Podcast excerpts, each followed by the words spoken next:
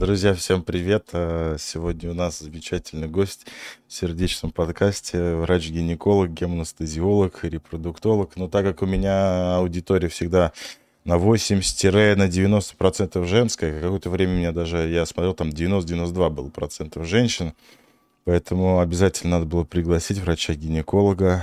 Ольга Юрьевна, здравствуй, как твои дела? Здравствуйте, э, здравствуй.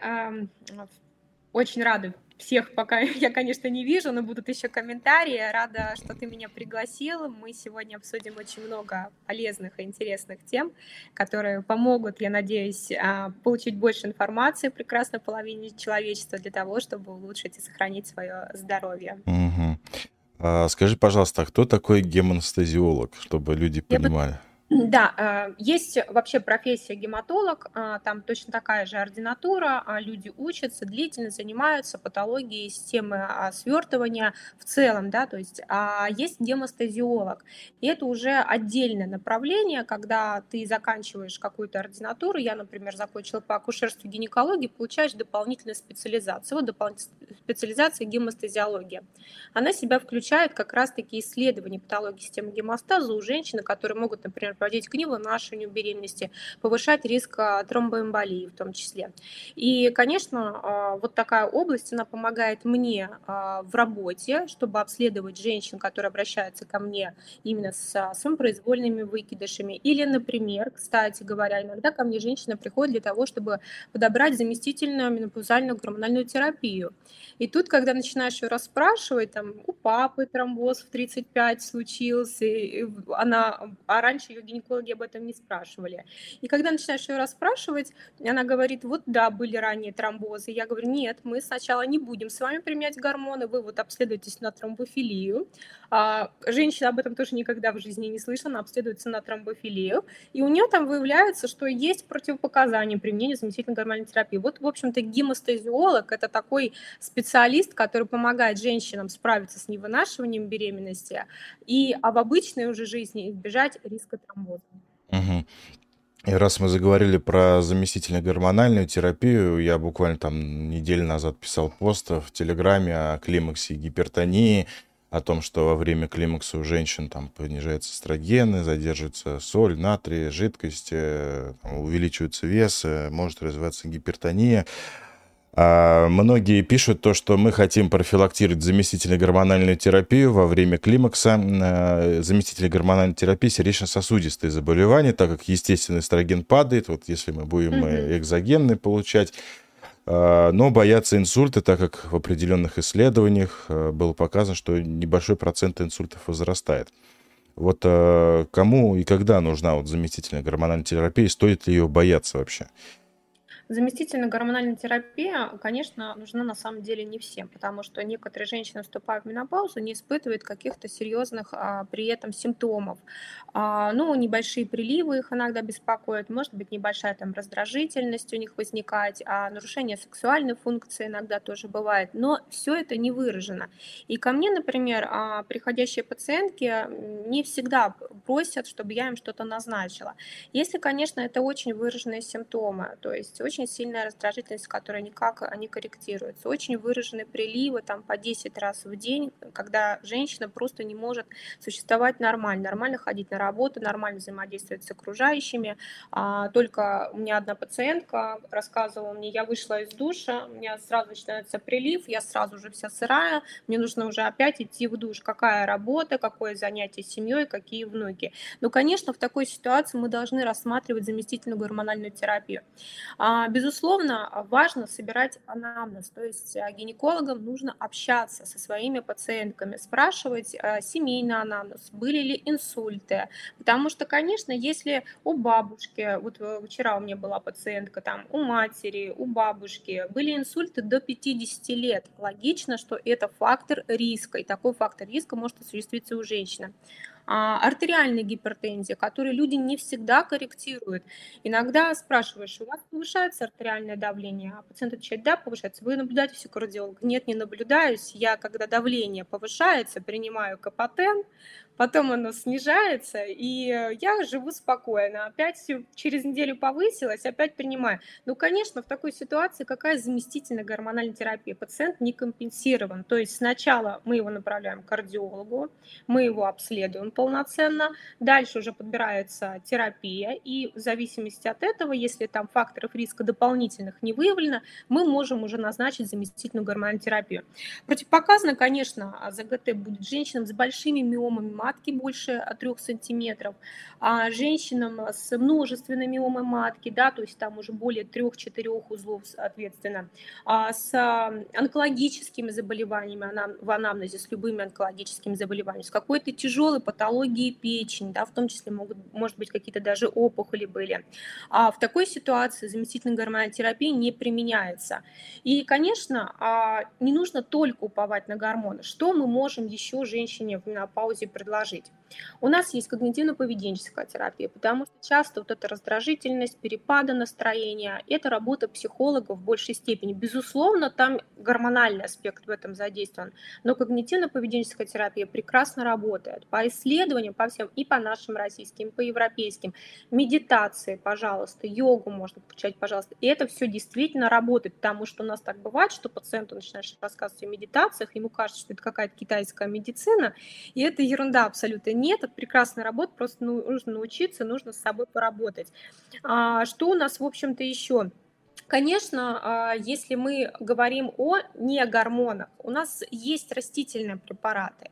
По а, исследованиям эффективность их доходит до 25%. Иногда, когда женщина абсолютно противопоказана ЗГТ, ну, например, в роду было множество инсультов, было, были онкологические заболевания, она недообследована, то они могут назначаться, но мы должны всегда пациенту говорить, что это не те гормоны, которые бы точно вам помогли.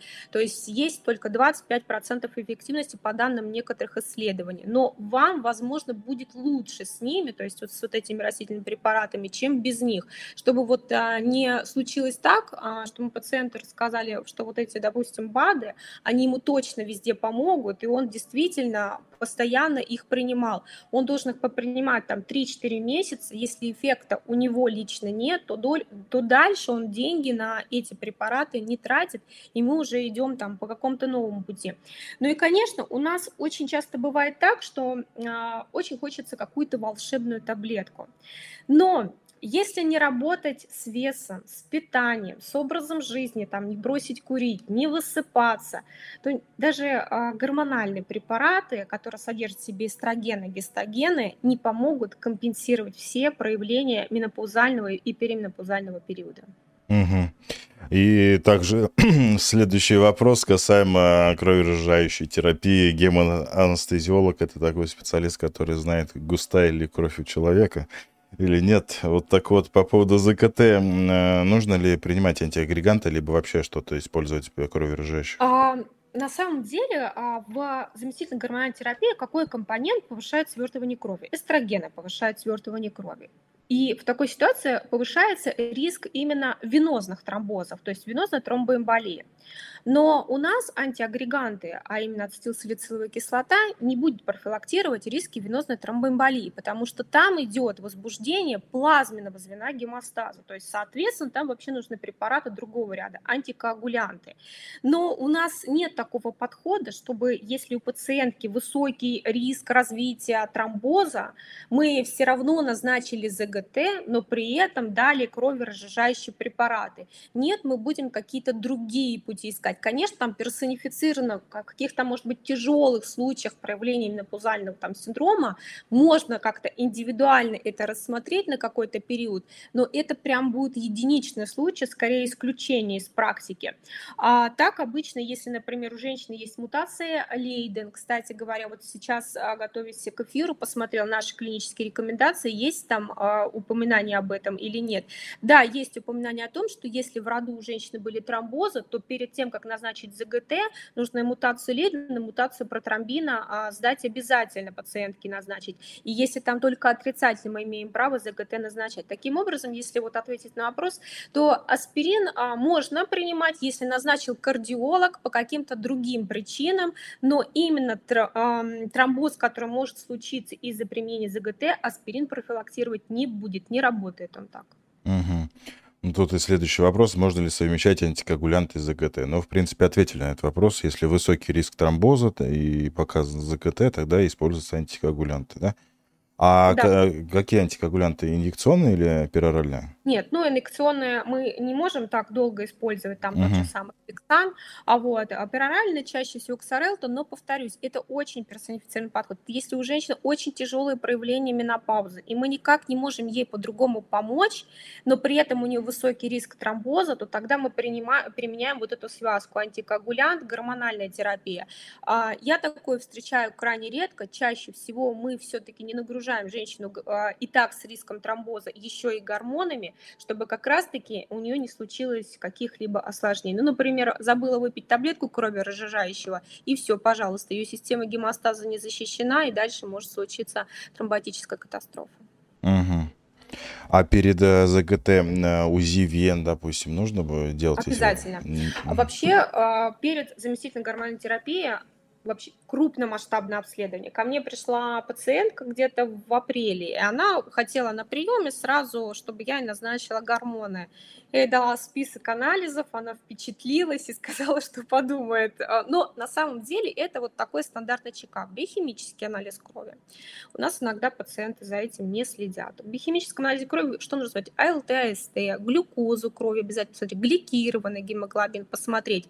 Если там есть отклонение уже, то следующее мы ставим а, линию, да, нужно УЗИ брюшной полости сделать, там уже посетить а, терапевта либо гастроэнтеролога.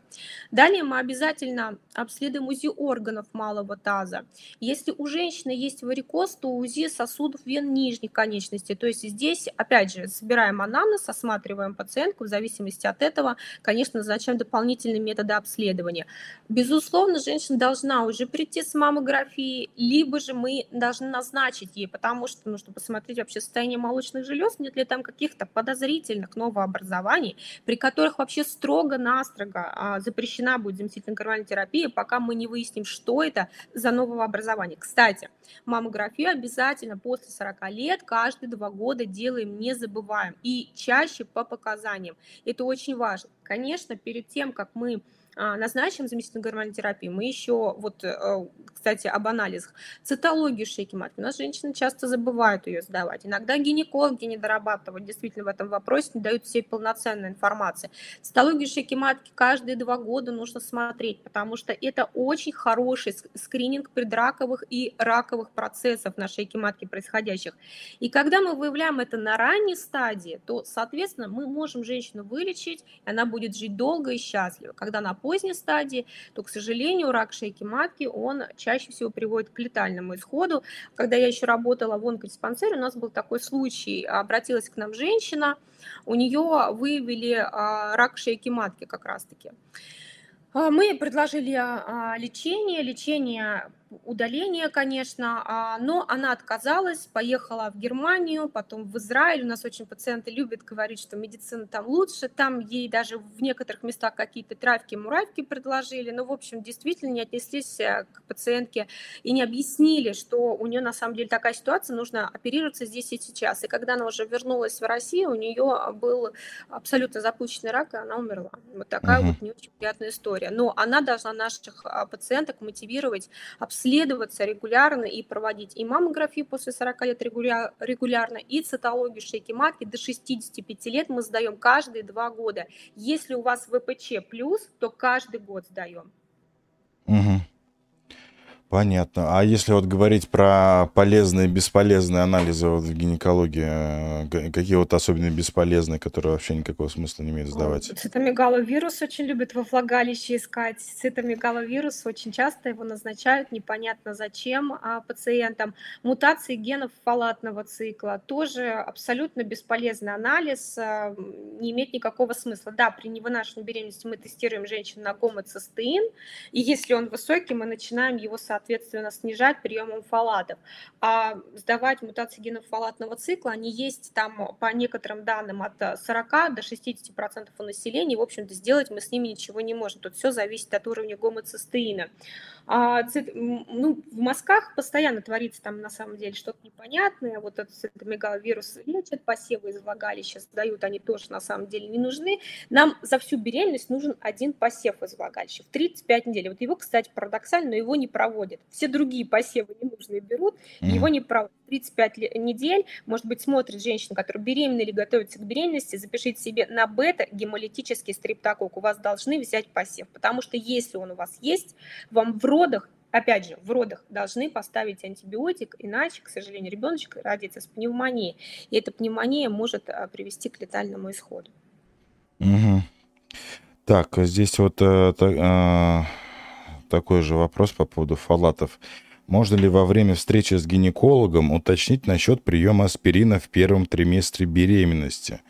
В инструкции к препарату написано, что в первом и третьем триместрах запрещено, если имеется мутация в плазменных факторах свертываемости крови и в генетике метаболизма фалатов. Отличный вопрос. А, ну, надо его чуть-чуть разделить. А, первое, наверное, можно ли вообще в первом триместре и в третьем триместре, если в инструкции написано, что вообще ничего нельзя.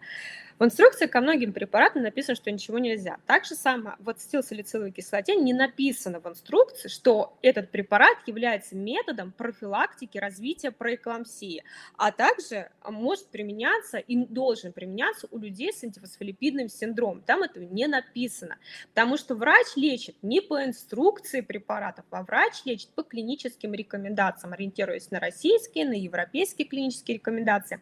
Кому абсолютно показан аспирин инсулин, начиная с первого триместра беременности женщинам с антифосфолипидным синдромом. То есть, когда у нас есть волчаночный антикоагулянт, когда антитела кардиолипина, бета-2 гликопротеины и так далее. То есть, у нее были эпизоды невынашивания, доктор ее обследовал, выявил АФС, тогда он в обязательном порядке в связке с антикоагулянтами, кстати говоря, с ноксапарином натрия, должен назначать ацетилсалициловую кислоту. Дозы здесь, они, конечно, подбираются а, под пациента, и по гемостазу, по мутациям гемостаза, гомеостаза учитываются как раз-таки факторы а, мутации полиморфизма а, тромбоцитарного звена, потому что там может быть неэффективны дозы менее 100 мг аспирина. И вот в такой ситуации мы должны уже с первого триместра назначать препарат. Просто так всем а, подряд, особенно вот с мутациями генов фалатного цикла, принимать аспирин а, с первого триместра не нужно, просто потому что ну, это не рекомендовано, никакого итога положительного от этого не будет. Что еще по последним исследованиям? Очень интересно интересно, а, в Lancet были опубликованы эти исследования, что применение ацетилсалициловой кислоты у женщин с невынашиванием беременности, тоже с ранних сроков беременности, особенно с непонятными эпизодами невынашивания, повышает, увеличивает частоту живорождения. Простым языком, что женщины, которые применяли аспирин, опять же, по назначению врача, у которых были эпизоды невынашивания, частота живорождения повышалась. Всем остальным, у кого высокие риски развития проэклампсии, а когда они высокие, ну, например, возрастной фактор, женщина а, решила родить ребеночка, ей там 37 лет, то есть более 35 лет, а, и у нее это первая беременность. Вот такой ситуации есть 12 недель уже будет абсолютно показан применение ацетилсалициловой кислоты, вне зависимости от того, что, что там покажет первый скрининг, высокие риски проэклампсии, низкие риски проэклампсии, это все равно рассчитывает машина, а лечит людей люди, и самое главное, люди должны вот собирать анамнез. Также, например, вот вчера тоже была пациентка, очень наглядно, а, у, не, у ее матери была проэклампсия. То есть этой пациентке однозначно с 12 недель потребуется ацетилсалициловая кислота. А если вот подытожить, то а, СФС в первом триместре беременности всем женщинам абсолютно. И может быть при невынашивании беременности, особенно при неуточненных эпизодах, мы иногда назначаем а, ацетилсалициловую кислоту тоже с первого триместра, иногда даже с програвидарного этапа. Всем остальным, у которых высокие риски задержки роста плода, проэклампсия, как правило, с 12 недель беременности. А по мутациям, я, конечно, не знаю, что там у девушки в плазменном звене, я так подозреваю, это там какие-нибудь полиморфизм пай, фибриногена, нужно все рассматривать индивидуально, потому что у нас очень часто любят пациенты тоже увидеть какую-нибудь мутацию фибриногена или F13, очень сильно испугаться, распереживаться, что у него там будет какой-нибудь тромбоз, На самом деле это не так. То есть здесь нужно персонифицированно решить с врачом, чтобы лишний раз не тревожиться по пустякам. Потому что тревога, она что? Она приводит опять же к повышению артериального давления, и придется идти к кардиологу. И, и экстрасистолом. Да. А, ну, раз заговорили про АФС, антифосфолипидный синдром, давайте о нем поговорим, потому что много, наверное, вопросов касаемо его. Кто-то в курсе о нем, кто-то не в курсе. Вот а, как он проявляется, как его можно заподозрить, и нужно ли его всем исключать, особенно тем, кто хочет стать будущей мамой? Антифосфолипидный синдром, если мы в начале беседы говорили о именно генетической форме тромбофилия, там называл мутация Лейден, протромбина, еще, кстати говоря, есть дефицит протеина С, протеина С и редко встречающийся дефицит антитромбина 3, а, то это вот все генетика, то есть то, что мы унаследовали от наших кровных родственников. А антифосфолипидный синдром мы от мамы и папы не наследуем. Он у нас может возникнуть самостоятельно, то есть это аутоиммунная форма тромбофилии, которая которая является приобретенной и характеризуется на повышением антител кардиолипина, бета-2 гликопротеину, волчаночного антикоагулянта, это я называю критериальные, вот как раз-таки анализы для диагностики, к некритериальным, которые рассматриваются индивидуально у женщин с невынашиванием, это антитела к анексину еще, антитилсерину, но там уже индивидуально назначается, кому нужен скрининг у тех, у кого а, неудачно заканчивалась беременность. Как неудачно может заканчиваться? Неразвивающаяся беременность или самопроизвольный выкидыш. А у нас чаще по европейским рекомендациям а, упираются на два самопроизвольных выкидыша или на две неразвивающиеся беременности, только потом обследовать. Но у нас сейчас пациенты более сознательные, они иногда приходят и сами по своему желанию говорят, у меня был один выкидыш, но я уже хочу сейчас обследоваться. И нередко мы там как раз-таки эти антитела выявляем, причем при повторном обследовании их тоже выявляем, мы понимаем, что вот она как бы причина. Ну, не ждать же в такой ситуации второй выкидыш, это вообще будет парадоксально звучать, когда пациент пришел, еще и сам захотел, и врач терапию не назначил. Вот. А обязательно, а, если у женщины была натальная гибель плода, то есть здесь мы тоже должны назначать это обследование. А если у женщины была преэклампсия, тоже частый вопрос, а, приходит мне в телеграм-канале, когда женщина спрашивает, у меня была преэклампсия, достаточно ли мне просто пить аспирин с 12 недель? Да не знаю, достаточно этого или нет, потому что вдруг у вас антифосфолипидный синдром, этого вообще может быть недостаточно, поэтому тоже полный спектр обследования. Преждевременная отслойка нормально расположена плацента тоже обязательно а, нужно а, сдавать а, на АФС. И откуда он берется, часто пациенты спрашивают. Вот я жила, у меня раньше ничего не было, откуда он берется, антифосфолипидный синдром. А, на самом деле на сегодняшний день ни один из врачей, из ученых не могут точно сказать, почему наша иммунная система начала вырабатывать аутоантитела против своих же органов и тканей. Есть предположение, что вирусный бактериальный агент могут ее таким образом перевозбуждать, и вот после этого как раз-таки она начинает вырабатывать эти аутоантитела. Наглядно было это, эта теория действительно продемонстрирована в ковидные времена, когда у пациентов, которые переболели переболели ковидом или у которых на фоне ковида случился тромбоз, начинали тестировать их на антифосфолипидные антитела и находили эти антифосфолипидные антитела. Кстати, тогда мы вообще не знали, что с ними делать, ставить АФС или транзиторное повышение, но, в общем, пришли к общему знаменателю, что нужно наблюдать таких пациентов и в дальнейшем еще после полного выздоровления, когда все уже будет хорошо, через годик протестировать и посмотреть, что там у него, а, в общем-то, с этими антителами. И обязательно, конечно, если были, было уже повышение, повышение, например, в период ковида, то перед беременностью женщину а, нужно, опять же, обследовать у гемостазиолога и уже подбирать терапию в такой ситуации персонифицированно, потому что, может быть, этот АФС у нее во время беременности проявится. Кстати говоря, по симптомам особо он не сильными симптомами проявляется на ранних этапах. То есть вот АФС, он сразу Э, заявляет о себе очень ярко. То есть либо у тебя случается выкидыш, либо антенатальная гибель плода, либо тромбоз, либо инсульт. То есть антифосфолипидный синдром, он характеризуется чем? Как венозными тромботическими катастрофами, так и артериальными тромботическими катастрофами. А, либидо ретикулярис, то есть сеточка сосудистая, ну, это нужно загуглить, это не варикоз, потому что часто пациентки путают э, эту сосудистую сеточку с варикозом. Вот либидо ретикулярис – это кожные проявления антифосфолипидного синдрома. Вот оно часто наблюдается у пациенток. А что еще? Головные боли регулярные, которые непонятного вообще генеза, откуда берутся.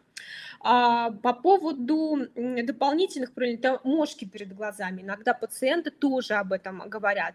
А, иногда выпадает зрение, то есть все было хорошо по типу транзиторной ишемической атаки, все проходит. Все было сначала хорошо, потом не вижу, потом опять вижу. То есть вот такие проявления могут быть, и это опять же повод обратиться к врачу. Чаще всего пациент уже сначала идет к неврологу, тот уже обследуя его, и дальше маршрутизация идет там, к гемостазиологу, либо к гематологу.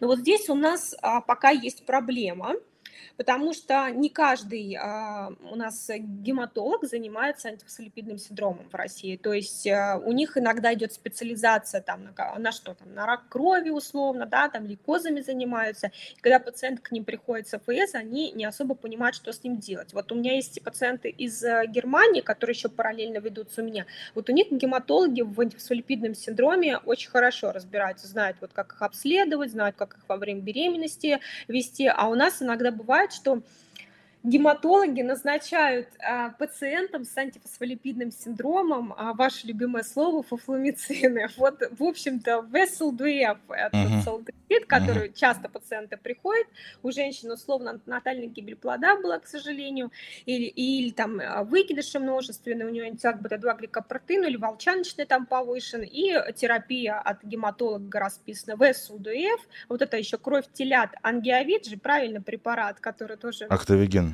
Актовиген, да, актовиген, ангиовит это витамины.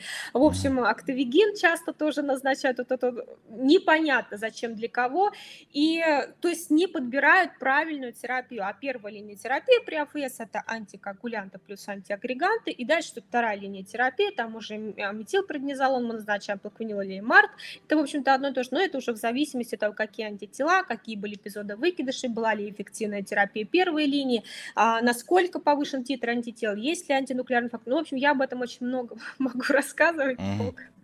Я хотел спросить по поводу весел дуэт. Ну, это же не просто какая-то там пустышка, все равно такое действующее вещество содержится, потому что мне часто спрашивают, доктор, я пью там и ликвис, и лексарел, то есть фибрилляция. Мне вот сосудистый хирург назначил весел дуэф. Это же может привести к кровотечению, насколько я понимаю.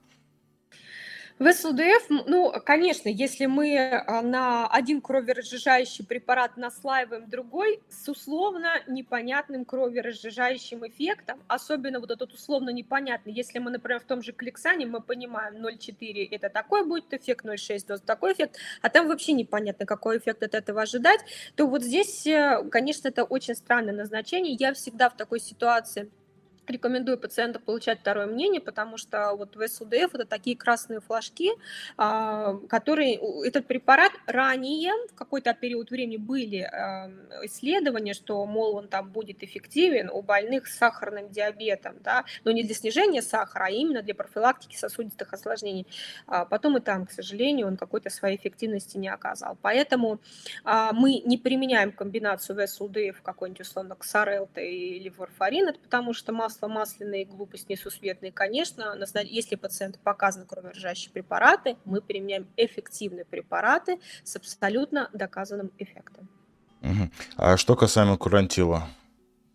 А, курантил или диперидомол. Данный препарат может иногда назначаться пациентам уже на больших сроках беременности, но не самостоятельно с АФС. С АФС всегда первая линия у нас что идет? Каликсан, как я сказала, там эниксум или флоксипарин, а, ацетилсалициловая кислота. И иногда мы видим, ну, опять же, это вариабельно у пациента, у пациентки нарушается по чуть-чуть кровоток. Чаще всего это, опять же, сосудистое осложнение. Мы даем этот диперидомол, он как вазодилататор немножечко увеличивает вот этот приток как раз-таки крови и приток лекарственных веществ в маточно-пациентный кровоток, в плаценту. Но а, часто ошибка, когда диперидомол назначают как самостоятельный препарат при антифосфолипидном синдроме. Самостоятельно он работать не будет, никакого эффекта он не окажет. Да и назначение его в комбинации, ну, на самом деле, очень редко используется. И опять же, по показаниям, когда мы понимаем, что кровотоки плывут, надо что-то делать, доза там антикоагулянта у нас идет уже и так большая достаточно, тогда мы уже начинаем думать, какие дополнительные препараты пациенту дать, чтобы хоть как-то улучшить кровоток и пролонгировать беременность до срока, когда ребенок ребеночек уже становится жизнеспособным. А еще, кстати, у нас по рекомендациям, вот опять же, а, по диперидомолу, курантилу, он может применяться, а, у меня за все время была, кстати, одна такая пациентка, когда а, у женщины повышенный риск развития проэклампсии, мы считаем, но ей абсолютно противопоказан аспирин. У меня была такая пациентка, она с непереносимостью НПВС, ей их нельзя ни в коем случае, а риски проэклампсии, учитывая индекс массы тела, первые там предстоящие роды, возрастной аспект, у нее были, соответственно, повышены. И вот там нужно просто применять дозы от 150 мг диперидомола. Но нужно понимать, что пока ты, в общем, эту дозу повысишь, то есть дозу нужно повышать постепенно, потому что гипердомол приводит к снижению давления, и если ты сразу пациентке дашь 150 миллиграмм, она у тебя где-нибудь на остановочке в обморок упадет, да еще и женщина беременна, так делать ни в коем случае нельзя. И вот мы тогда с пациенткой постоянно связывались, я по чуть-чуть титровала, повышала, повышала дозу. Вы знаете, кстати, действительно, на высокой дозе у нас были очень даже неплохие показатели и по кровотокам, и по плацентарному фактору роста, который оценивает то, как заложилась плацента, но и пациент пациентка сама была молодец. Она контролировала сахар, она не ела сладкое, физическая активность была, она высыпалась, она не ела соленую пищу, она старалась уменьшить у себя стресс, то есть вот те все факторы, которые дополнительно будут а, давать нагрузку на сосудистую систему, она минимизировала. И вот таким вот комплексом все-таки мы очень успешно родили, там в 39 недель, по-моему, все было прекрасно, ни задержка роста плода, ни повышения давления, ничего не было.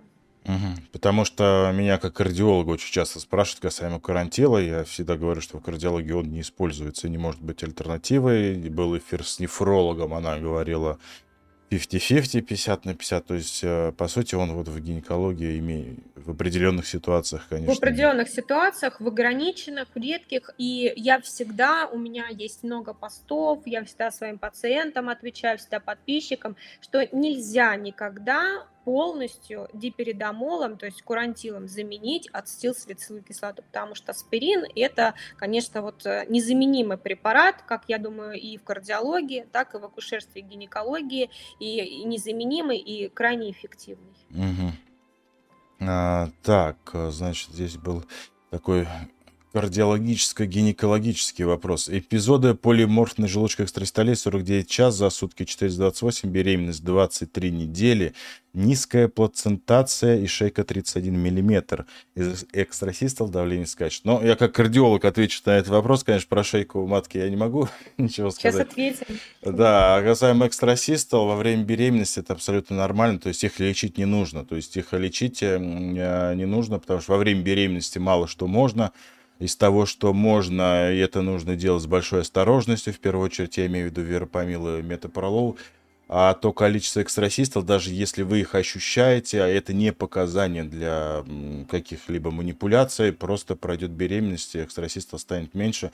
Э, я всегда рассказываю, вот где-то полгода назад у меня на консультации была девушка, у которой была четвертая беременность, до этого три беременности были все абсолютно хорошо, а во время четвертой у нее там появилось 20 тысяч экстрасистов. А после беременности из 20 тысяч осталось 50 за сутки. А, поэтому не переживайте, как вы выше сказали, вот по поводу шейки матки и низкой плацентации. Это, да, я себе уже набросала шейка матки. Значит, у нас что мы имеем? Срок 23 недели, шейка матки 31 мм, низкая плацентация.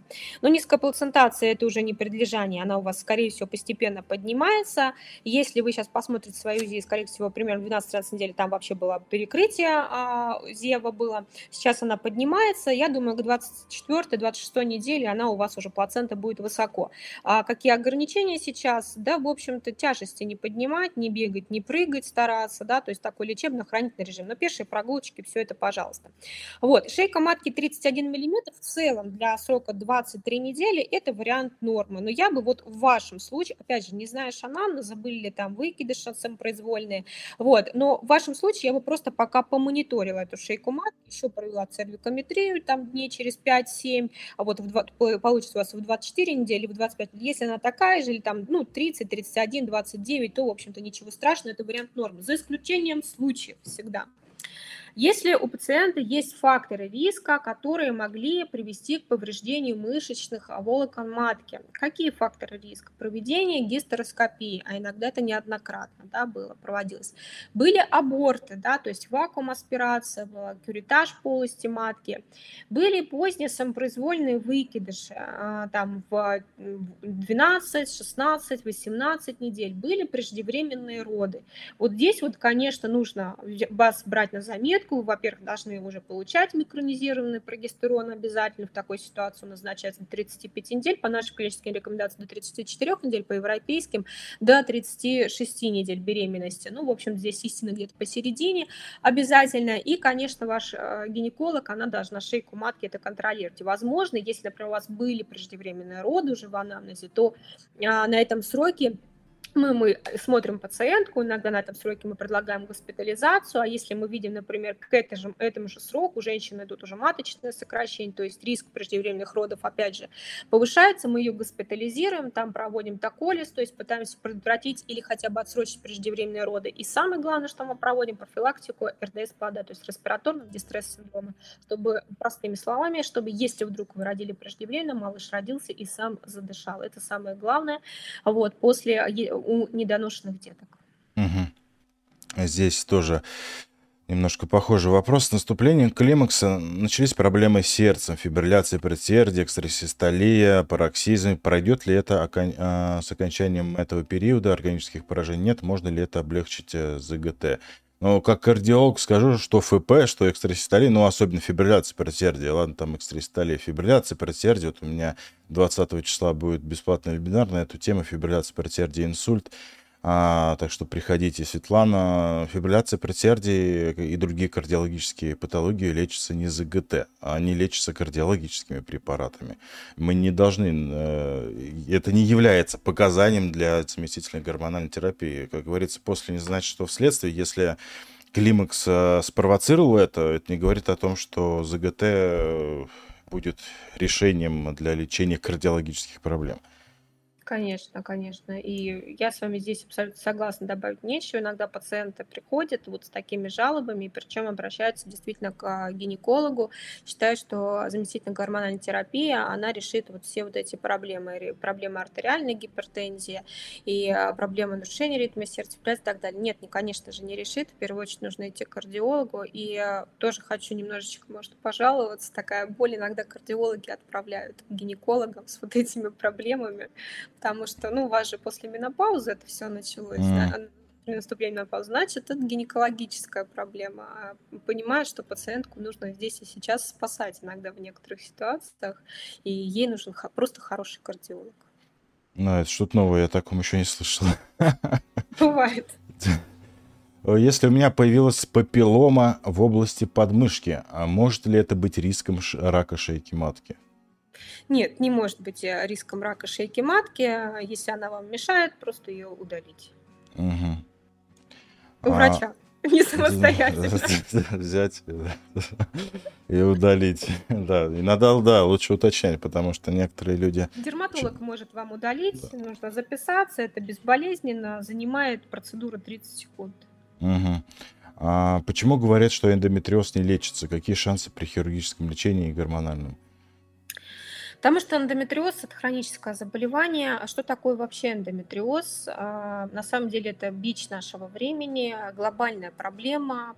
Поражается огромное количество женщин, особенно женщины репродуктивного возраста страдают. Эндометриоз – это разрастание ткани, подобной эндометрию, за пределами полости матки. Ну, чуть-чуть анатомия. В норме эндометрий, а, он растет в полости матки. Это такая перинка для плодного яйца, то есть, которая эндометрий обнимает, кормит, соответственно, кормит, питает, там формируется плацента. Ну, а если женщина не беременная, то в период менструации каждый месяц этот эндометрий отторгается. Вот ткань, подобная эндометрию, она, которая прорастает, а мышечные слои матки растет на матке, на соседних органах, был даже случай легочного эндометриоза, но они такие единично описаны в литературе, на сегодняшний день доставляет огромное количество проблем. Во-первых, почему нельзя вылечить? Ну а как можно иссечь всю ткань, например, которая проросла межмышечные слои матки, которая там где-нибудь за кишечником, которая в складке между прямой кишкой и маткой, между а, маточно-пузырной складкой. Видимые какие-то очаги, конечно, хирург при операции может убрать ключевое слово видимые очаги. Но есть маленькие очаги, которые только в зачаточке, там где-то еще. Хирург вышел, операция закончилась, они, соответственно, без должной терапии через полгода, год опять выросли. Какие подходы при эндометриозе? Если, конечно, у вас он симптомный, а не просто описанный диффузные изменения, миометрия по УЗИ, и вы себя прекрасно вообще чувствуете, у вас уже там были беременности, роды успешные, и, или там пока еще не было, вы только готовитесь и планируете, вообще ничего страшного, не обращайте на это внимания. Просто гинеколог ваш должен об этом знать, раз в год вы УЗИ должны повторять. Если он у вас с симптомами, то есть у вас кровянистое выделение перед менструацией, менструациями, начинается там что-то мазать. После менструации, прям менструация 5 дней прошла, а до 10 дня у вас еще мажет. В середине цикла мажет. Мажет, это мажет коричневыми выделениями, там 2, 3, 5 дней, иногда даже больше, в зависимости уже от распространенности эндометриоза. Вот это как раз-таки есть эндометриоз. Боли при половом акте, боли при акте дефекации, при мочеиспускании, просто даже хроническая тазоболь. Очень болезненные менструации, когда вы вот просто не можете встать, все, менструация началась, началась, и вы на эти пять дней можете забыть о работе, о детях, о семье. Вот это эндометриоз. И еще одно проявление эндометриоза, которое может сопровождаться всеми теми симптомами, которые я выше назвала, а может просто быть самостоятельным признаком, это бесплодие. А, во всех этих ситуациях очень разные подходы. При бесплодии и сохранном авариальном резерве у женщины может быть назначена лапароскопия, а, коагуляция видимых очагов эндометриоза – и дальше мы женщину отправляем быстренько беременеть. В течение первых только 6 месяцев у нее есть очень высокие шансы забеременеть. Потом а по всем данным, по всем исследованиям, этот эндометриоз начинает заново разрастаться. Какой выход, если есть бесплодие? Только уже экстракорпоральное оплодотворение, к сожалению. А если же вы не планируете беременность, бесплодием не страдаете, но все симптомы есть, назначается гормональная терапия. Первая линия на сегодняшний день применяется – это гистогены. А у нас там это визана, завтра самостоятельно себе гормон назначать не нужно ни в коем случае, то есть это по рекомендации у гинеколога. Часто Частая ошибка при эндометриозе назначать во вторую фазу менструального цикла дюфастон или утрожестан. Зачем? Непонятно. Мы должны полностью как раз-таки подавлять эти очаги. Они у нас, получается, в первую фазу цикла растут прекрасно, развиваются на эстрогенах, а во вторую фазу цикла мы зачем-то дали гистогены женщине. Вообще непонятно. В общем, эта схема абсолютно бредовая. То есть здесь беспрерывное лечение. Какое еще может быть, в каких ситуациях лечение тоже абсолютно показано? А, приведу конкретный пример. У меня таких пациентов очень много, потому что с эндометриозом, наверное, ну, очень много. У меня некоторые девочки уже там родили с эндометриозом, я их повторно отправила на терапию, они повторно уже готовятся к беременности. Конкретный пример. Обращается молодая женщина с а, жалобой хроническая тазовая боли, боли при а, менструации очень сильно выраженная. Обследуем, делаем УЗИ. На УЗИ находим большую эндометриоидную кисту, прям 4 сантиметра. Это абсолютно показание к удалению этой кисты провели лапароскопическую операцию, удалили кисту, скоагулировали видимые очаги эндометриоза и дальше не бросаем эту женщину, потому что дальше мы должны назначить гормоны обязательно, потому что иначе у нее через примерно 6 месяцев произойдет рецидив, и из молодой в целом репродуктивный потенциал у женщины, который не осуществлен, но возможно вполне, мы получим женщину, у которой может развиться бесплодие именно из-за наших неправильных действий. То есть не назначили вовремя гормоны, чего-то там испугались, либо просто неправильно пациентку там не маршрутизировали, то есть она от хирурга, гинеколог должна была пойти к гинекологу, ему об этом ей никто не сказал. И в итоге что сделали? В итоге женщина из, э, могла бы стать в будущем мамой, а потом будет долго лечиться от бесплодия, и, к сожалению, неизвестно, получится ли от него вылечить, потому что эндометриоз – это очень серьезный фактор бесплодия. Угу. А тут как раз про визану вопрос. Готовлюсь к ЭКО, нужно ли бросать визану для сдачи анализов на гормоны? На фоне приема любых гормональных препаратов, а, которые включают в себя гистогены и эстрогены, мы гормоны не сдаем. Ну, например, на вязании у вас может быть повышенный пролактин. Вы увидите это, очень сильно испугаетесь и будете какой-нибудь еще Достинекс пить. У меня такой, кстати, сплошь и рядом, когда даже эндокринологи, не все, конечно, у нас много, слава богу, грамотных врачей, но такое бывает, когда увидели пролактин повышенный, да, там 800, не расспросили пациента, что он пил, волновался, переживал. Да, пейте вот Достинекс, который имеет свои побочные эффекты и который должен назначаться только по строгим показаниям. Поэтому, отвечая конкретно на вопрос, нет, а, нужно сначала отменить препарат, а по согласованию с врачом, конечно, вы отменяете себе что-то, так же, как и по согласованию начинаете принимать, и потом только уже сдаете анализы на гормоны. Угу. И, так скажем, можно сказать, от меня вопрос, потому что меня очень часто спрашивают на эту тему по поводу коков, комбинированных оральных контрацептивов. А, всем известно, что они могут там увеличить риск тромбоза и повышать холестерин. Но я всегда говорю, что даже если холестерин повышается на коках, но это же, там, не знаю, был 4, стал 8. Такого же не бывает. То есть это какой-то там процент, может там 10, 15, там 20 процентов. То есть э, может в теории повышаться, но не так, чтобы там в два раза стал выше да. и так далее. Э, и по поводу крови ржащей терапии, и вообще за какими анализами необходимо следить, чтобы не допустить каких-либо последствий, там, в том числе и тромбозов? А, когда мы назначили женщине комбинированные гормональные контрацептивы, а, показания в первую очередь должно применяться какое? Требуется женщине надежная контрацепция, а не просто так подлечить какие-нибудь мультифолликулярные яичники, которые, в общем-то, и лечить никак не нужно было. Это вообще частая практика. А, нужна надежная контрацепция. Назначили женщине гормоны. Перед тем, как назначить гормоны, обследовали биохимический анализ крови, клинический анализ крови, колограмм посмотрели и опросили. Самое главное, нужно разговаривать с пациентами были ли у вашей мамы тромбозы, проэклампсия, инсульт, инфаркт у вашего папы? А бабушка ваша в каком возрасте умерла? Или она ну, жива, все с ней хорошо? И вот там иногда тоже очень много выясняется. Ну, допустим, мы не нашли никаких противопоказаний, все, женщине назначили, женщина у нас абсолютно здоровая, может применять комбинированные гормональные контрацептивы. Раз в год она посещает обязательно гинеколога, приносит ему биохимию крови, клинический анализ крови, обязательно она ему а, дополнительно приносит колограмму, то есть мы это это все в совокупности смотрим. УЗИ органов малого таза тоже ежегодно проводим, УЗИ молочных желез ежегодно проводим, и каждые два года цитологии шейки матки, а если у нее ВПЧ плюс, то есть у нее она носитель ВПЧ, вот, то в такой ситуации раз в год мы проводим исследование цитологии шейки матки. То есть женщину ни в коем случае не бросаем, и пациентка сама тоже на себя должна брать ответственность, что если она пьет какие-либо препараты, то у гинеколога нужно наблюдаться регулярно.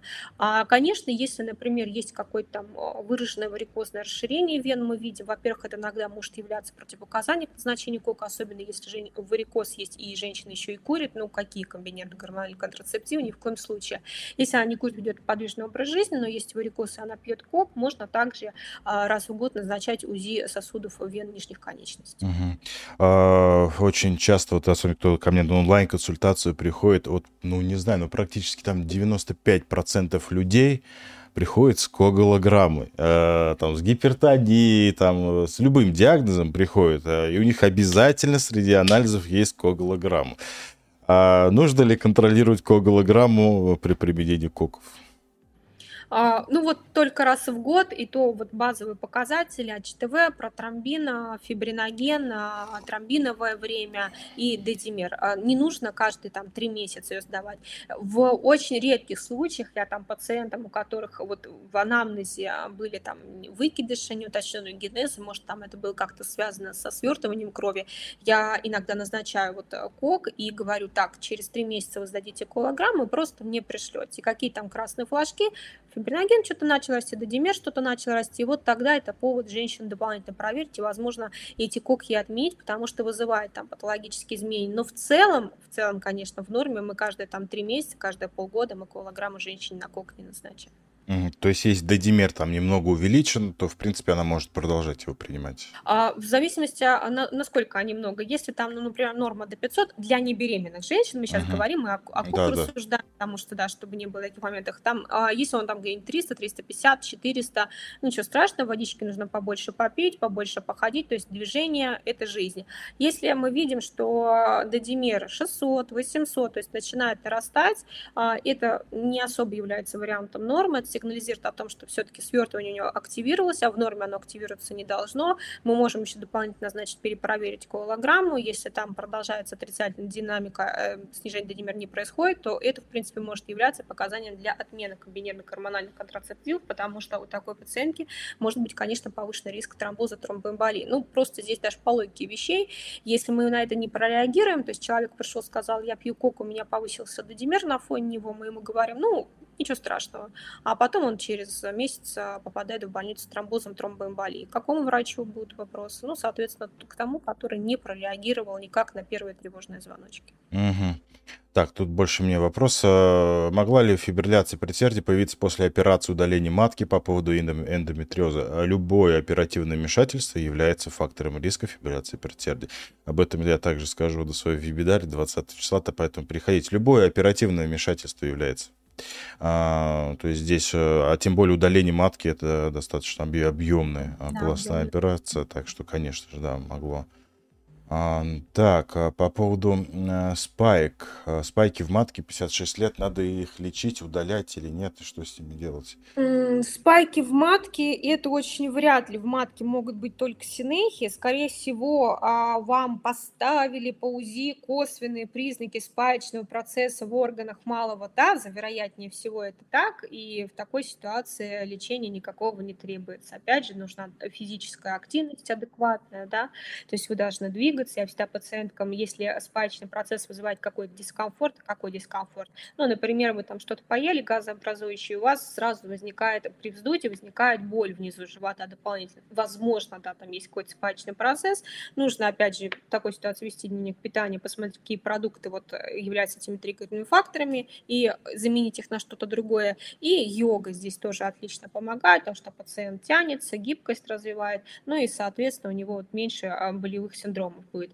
А так вот этот, эм, вот этот диагноз по УЗИ спаечный процесс в органах малого таза, после которого начинают всем назначать лангидазу, угу. ну, это самом деле очень... Э, это косвенные только признаки, которые, возможно, у женщины, например, спайки откуда взялись. Ну, после операции, кесарево сечение был, там и без УЗИ понятно, что спайки, если любая операция приводит к развитию спаечного процесса, кисту какую-нибудь удаляли. Но спайки никакими таблетками растворить, рассосать, лизировать невозможно. Это плотные соединительно-тканные тяжи. Мы когда э, раньше я работала в оперативной гинекологии, их э, на операции ты не всегда сразу с первого раза разрежешь и уберешь, а уж какой-нибудь лангидазой, однозначно ничего сделать не получится. Да, вот по поводу лангидазы, я с пульмонологом на эту тему также говорил, то, что лангидаза там якобы, вот когда ковид был, э, фиброз легких, все остальное попейте, все пройдет, или то покалите, то есть он еще и в гинекологии, так скажем, пролоббируется везде препарат просто чудо. Да. Чудо чудесное, просто да. в каждом сфере. Там у него в аннотации написано вот, вот столько, что угу. везде показан всем абсолютно от всего. Угу.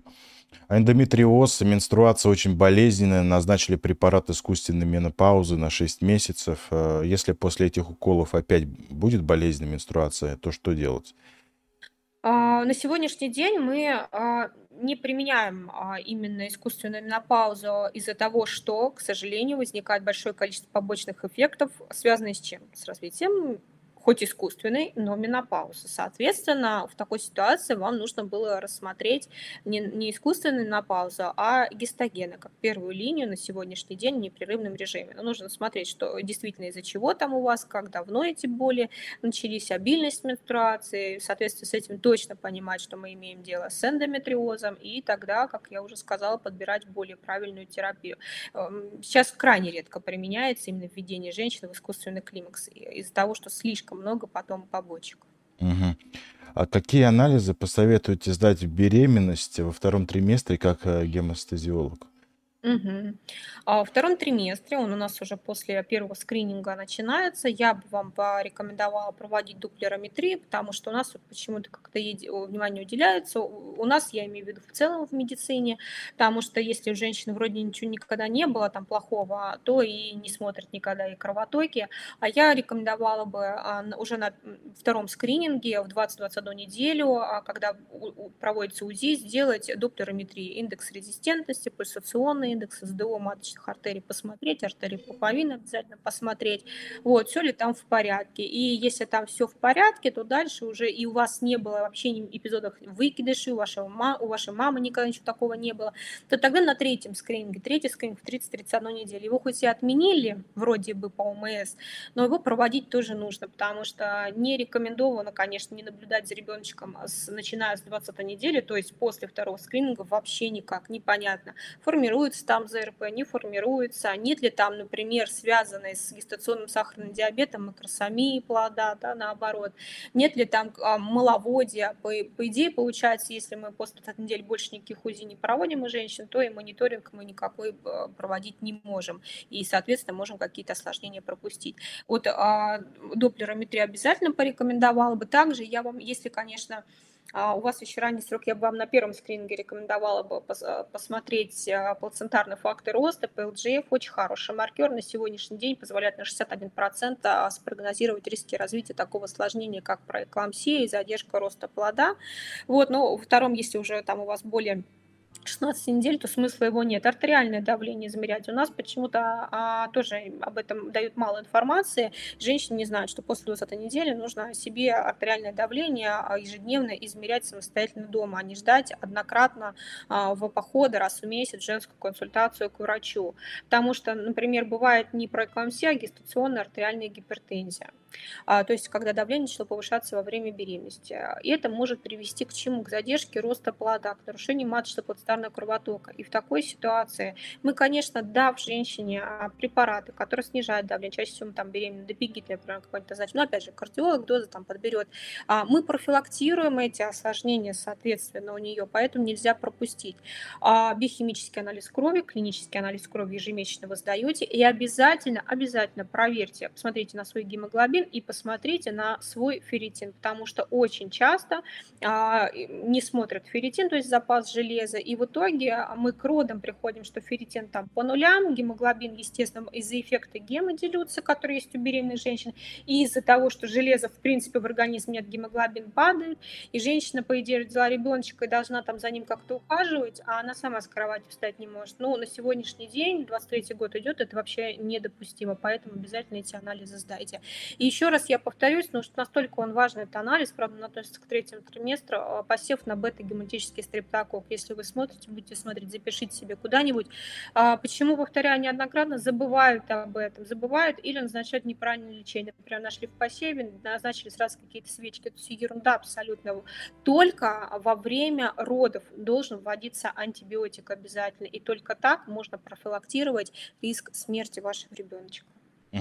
Да, все обязательно запишите, будет и запись, э, потом можете на паузу нажать, перемотать и так далее, поэтому... Значит, а дочке 18 лет, половой жизнью не живет, менструация всегда была очень болезненная, падает давление, гормоны в норме, гемоглобин на нижней границе. Один из докторов порекомендовал коков. Ваше мнение? А, в некоторых ситуациях действительно да. Но у нас а, болезненная менструация, вот такое вот проявление, это называется дисменория. Она бывает первичная, вторичная. А первичная, как правило, она характеризуется тем, что как только менструация началась, так вот у девочки есть вот такие вот проявления. И а, действительно, иногда мы в такой ситуации просто потому что по-другому никак не помочь, мы назначаем комбинированные гормональные контрацептивы, потому что гормоны это не абсолютно зло, если они хорошо подобраны, то есть человек сначала дообследован, мы собрали анамнез, то в целом ничего плохого для вашей дочери от них, в общем-то, не будет. Но нужно исключить органическую патологию, посмотреть, нет ли там у нее эндометриоза, опять же, оценив симптомы, оценив ультразвуковое исследование. И, конечно же, нужно подростки, они часто у нас живут все-таки в дефицитах. Вот у подростков часто дефициты есть, потому что перекусили чипсами, сухариками, вот, полноценного там приема пищи с рыбой, овощами у них э, такое бывает редко. Высыпаться они не высыпаются, пришли домой, сняли ТикТок или посмотрели ТикТок, легли спать в 2 часа ночи, а, обязательно нормализовать сон, то есть дочка должна ложиться в 23 часа, не позднее, да, а, без телефона должна ложиться, я понимаю, возможно, сначала это будет сложно, какую-то физическую активность, а, обязательно ежедневно должны быть пешие прогулки, хотя бы минут по 30 на свежем воздухе, вообще на самом деле 10 тысяч шагов нужно делать, и раз в неделю пусть куда-нибудь ходит на танцы, в бассейн, там просто в спортзал, потому что тоже, опять же, доказан эффект от, от того, что физическая активность улучшает как раз-таки а, предменструальный синдром и дисменорею в том числе, как, кстати говоря, первичную особенно. А, и нормализуйте витамин D, если у нее низкий, посмотрите, менее 30, а, нужно обязательно ей будет попить лечебные дозы, 7 тысяч международных единиц, потом уже профилактическая поддерживающая каждодневно 2-4 тысячи международных единиц. А если низкий гемоглобин, там ферритин по нулям, ферритин нормализуйте у женщины репродуктивного возраста. По рекомендациям Всемирной организации здравоохранения в норма ферритина от 40. То есть ваша дочка, она как раз-таки является женщиной репродуктивного возраста, нормализуйте его. И вот после того, как гигиена сна, питание, то есть приема пищи, минимум 3, минимум 3, плюс, в принципе, она еще подросток, ей перекусы нужны. А, три порции овощей в день. Порции – это наш кулак, то есть у вас на тарелке обязательно должен лежать. А, сон нормализовали, физическую активность, дефицит нормализовали. И а, что после этого будет? Может быть, после этого у нее уже не будет так все это выражено. Опять же, падает давление, это же сосудистый, работаете с сосудом, и контрастный душ, физическая активность, опять же, тоже здесь может помогать.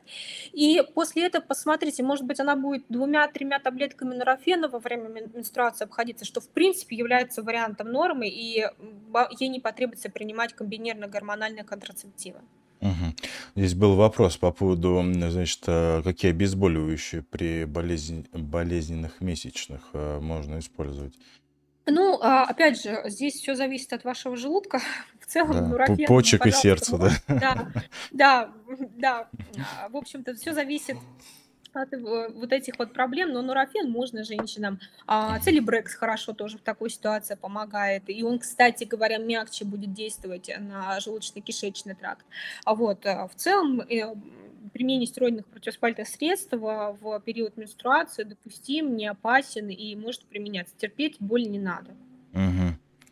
А, тут вопрос задают по поводу онкомаркера повышенные СА-125 и 688. А вообще онкомаркеры никому обязательно необходимо сдавать какой-то скрининг? А, вообще никому. Они могут быть ложно повышенными. Ложно ага. повышенными они там и при ревматических заболеваниях приводят. При а, СИ-125 он при эндометриозе приходит повышенным, а это вообще не онкологическое заболевание ни разу. Поэтому ранние скрининги рака, что мы, в общем-то, делаем у женщин – а, до 40 лет УЗИ молочных желез сразу год, после 40 лет маммография обязательно проводится, и это нужно записать в двух проекциях, не забываем об этом.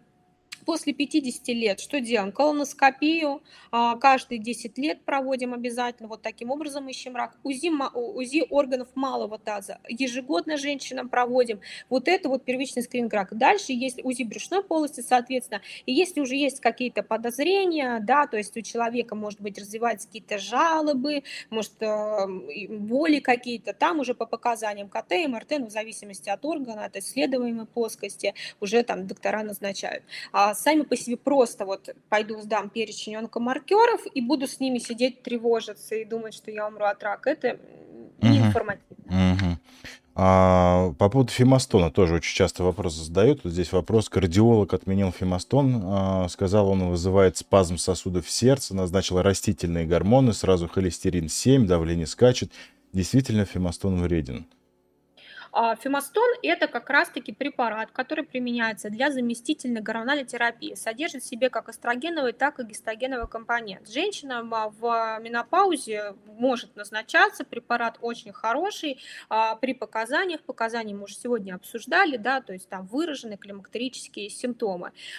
Соответственно, непонятно, почему кардиолог отменил, потому вот мне кажется, Томас тоже не, ос- не особо угу. понял, почему ну, отменил, да. да сам назначил какие-то растительные, кардиолог, э, где менопаузальная терапия. Это темная, темная история какая-то. Да, я бы на вашем месте, потому что, да, темная история, надо сходить к гинекологу, во-первых, обсудить, точно ли вам нужна заместительная гормональная терапия, особенно если вам на ней было так хорошо раньше жилось, и получить мнение все-таки другого кардиолога, который не будет э, лезть в чужую дисциплину и назначать назначать вам цимицифугу, какой-нибудь изофлавон сои. Кстати, я об этом сегодня тоже говорила, что вот эти растительные препараты, они намного менее эффективны. То есть их нельзя по эффективности даже близко сравнить а, с заместительной гормональной терапией, которая содержит в себе эстроген и гистоген. А есть какая-то граница по возрасту для первых родов? Сейчас 29 лет. А, Нет, но мы просто должны... Как старородящая. Да, да, у нас было в роддоме, когда у меня там в одном из домов была практика, и, в общем, у нас стоял заведующее отделение, и там женщина 25 лет, которая э, поступали, она так, пиши, старородящая, вот это вот просто. Клеймо какое-то, да. Сейчас девушек всех успокою, это было очень давно, и я тогда сидела, и мне было немножечко уже смешно, я понимала, что ну, нет такого термина в медицине в принципе. Вы можете рожать тогда, когда вы хотите, и в 29, и в 35 лет, вот, и ни акушер-гинеколог, ни какой-то из других врачей не должен вам говорить, ай-яй-яй, у вас поезд ушел, там, а, все, вы старые уже, вы не будете не вынашивать. А, доктор должен вам помочь и дать информацию. Какую информацию? Информацию я даю своим пациенткам, которые откладывают осуществление своих репродуктивных планов. А УЗИ органов малого таза ежегодно, контроль антимюллеровского гормона тоже записать, АМГ ежегодно, потому что он нам оценивает авариальный резерв и говорит о том, реально там часики тикают или ничего еще, в общем-то, никуда не тикает и поезд не уходит. Потому что низкий АМГ – это, конечно, повод задуматься либо об осуществлении своей репродуктивной функции, либо все-таки тогда, если вот вообще ни в какую вы понимаете, понимаете, что сейчас беременность для вас невозможно неприемлема, а АМГ там уже единицы менее, тогда нужно подумать о криоконсервации своих клеточек. На сегодняшний день это уже тоже становится более распространенной практикой. Медицина, которая должна была быть только завтра, уже сейчас здесь вовсю применяется. А, то есть АМГ контролируем, а, и если вы все-таки планируете беременность после 35 лет а, свою первую, то вы должны понимать, что у вас будут более высокие риски развития проэклампсии. Это когда давление раньше было хорошее, во время беременности внезапно возросло, там еще белок в моче появился, и может отслойка патон случиться, и задержки роста плода. В такой ситуации доктор, акушер-гинеколог, не какой там, а, не гематолог специально для этого нужен, не а, кардиолог, а именно акушер-гинеколог с 12 недель должен будет вам назначить прием ацетилсалициловой кислоты для профилактики. То есть в целом-то можно планировать беременность после 35 лет. Главное знать вот эти вот факторы риска развития каких-либо осложнений. То же самое, что после 35 лет мы часто начинаем страдать артериальной гипертензией. То есть здесь пациентка должна еще перед беременностью сходить к кардиологу и спросить, вот я пью вот такие вот препараты, а мне при беременности нужно какие-то новые препараты начать применять, чтобы было разрешено и чтобы продолжать контролировать свою артериальную гипертензию. Потому что ведь часто тоже, что бывает, у женщины беременность наступила, она испугалась, что препараты могут как-то на ребеночка отрицательно повлиять, и все перестала принимать. А в итоге эта артериальная гипертензия, к сожалению, и привела э, в последующем к развитию э, самопроизвольного выкидыша или задержки роста плода. Угу. А могут быть и гормоны, вот в частности зафрила, э, дестабилизируют давление. То есть, допустим, до приема было давление в норме, человек принимал от гипертонии лекарств, все было хорошо, он начал принимать данный гормон, и все дестабилизировалось. А, ну, здесь нужно смотреть все-таки, на, насколько это дестабилизируется. Зафрила и а, визана, они относятся к гистогенам, какой у них есть эффект. Они могут немного задерживать жидкость в организме, ну, угу. на фоне. И этого, соответственно, может давление чуть измениться. Здесь нужно смотреть, если препарат абсолютно показан, например, у человека эндометриоз, как я сказала, его прооперировать кисту, удалить, чтобы новая не выросла киста, ему назначить этот препарат, тогда мы просто идем к кардиологу, объясняем, что вот у нас новый препарат, давайте мы как-то с вами подкорректируем угу. терапию, потому что что мне без него тоже никак нельзя. Угу. А в 30 лет хирургическая менопауза, сейчас 45, ничего не назначили. Есть ли смысл в назначениях каких-то препаратов, какие анализы необходимо сдать?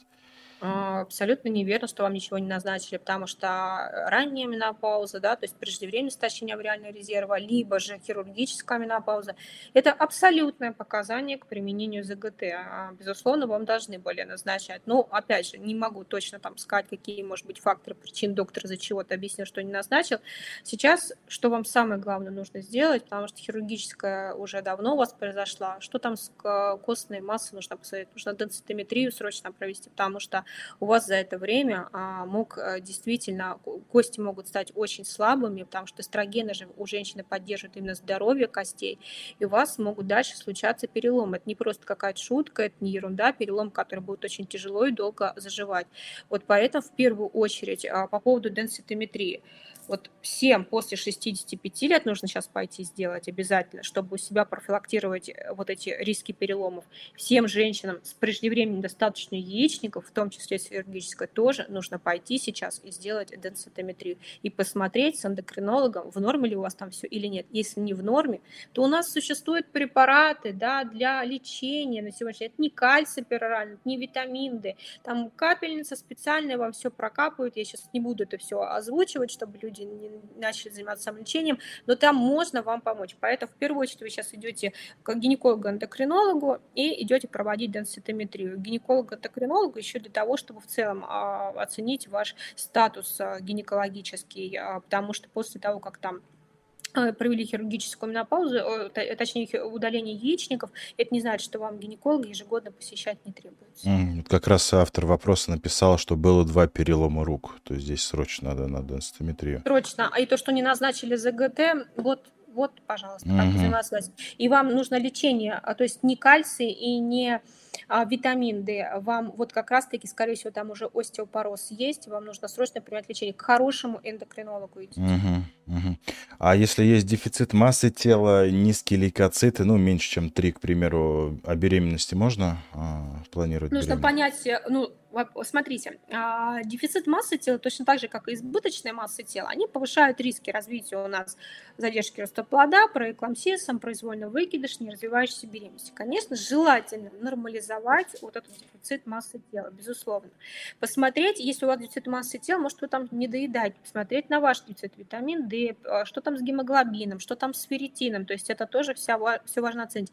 Проанализировать ваш рацион питания, потому что если у вас в рационе нет полезных жиров, а, достаточного количества белка, но не заложится там никак плацента. Ваш э, организм во время беременности будет строить новый организм. Если он свой построить не может, то как же он построит здоровый новый организм?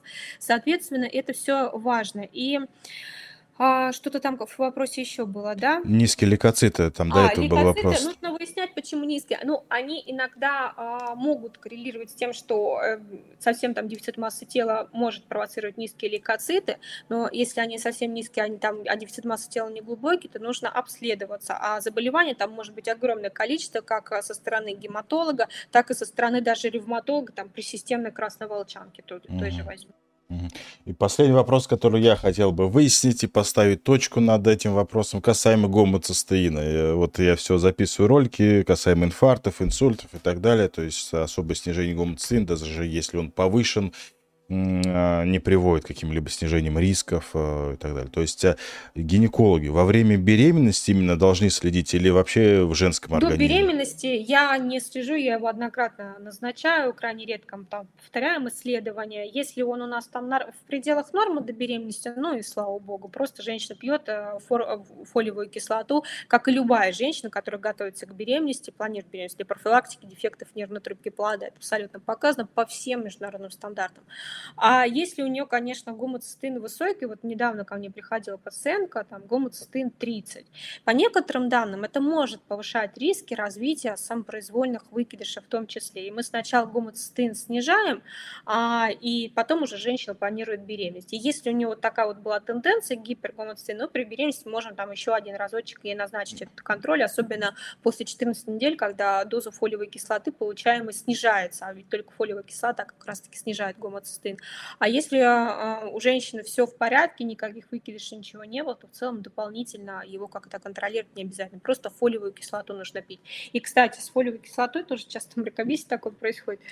А, чтобы пить или не пить, а, назначают анализ крови на фолиевую кислоту. И вот если там все в норме, то не пьют. Вот э, это на самом деле глупость. Если вы планируете беременность, то минимум за три месяца до начала активных попыток зачатия вы начинаете профилактические дозы фолиевой кислоты 400-800 микрограмм принимать и принимайте минимум до а, конца первого триместра беременности. Это абсолютно показанная профилактика дефектов нервной трубки плода, пороков развития мочевого тракта у вашего ребеночка и пороков сердца в том числе.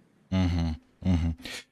Э, напишите, пожалуйста, как зовут доктора, гинеколога, хочу подписаться. Замечательного доктора-гинеколога зовут э, Ольга Юрьевна Каплина. Все ссылки в описании будут в закрепленном комментарии, ссылки на ресурсы, на Инстаграм, на Телеграм и на Таплинг, ну, на сайт, где можно записаться на консультацию. Ольга Юрьевна, скажите, где вас найти? Э, кто живет в Москве, если кто-то хочет, хочет прийти? Да, я принимаю в клинике урологии и гинекологии Медейт, а, но у меня тоже есть в топлинке все данные для записи, у меня есть свой администратор, на все расскажет, есть дистанционное тоже консультирование. А, проблема только одна, очередь у меня большая, но в целом попасть реально. Угу.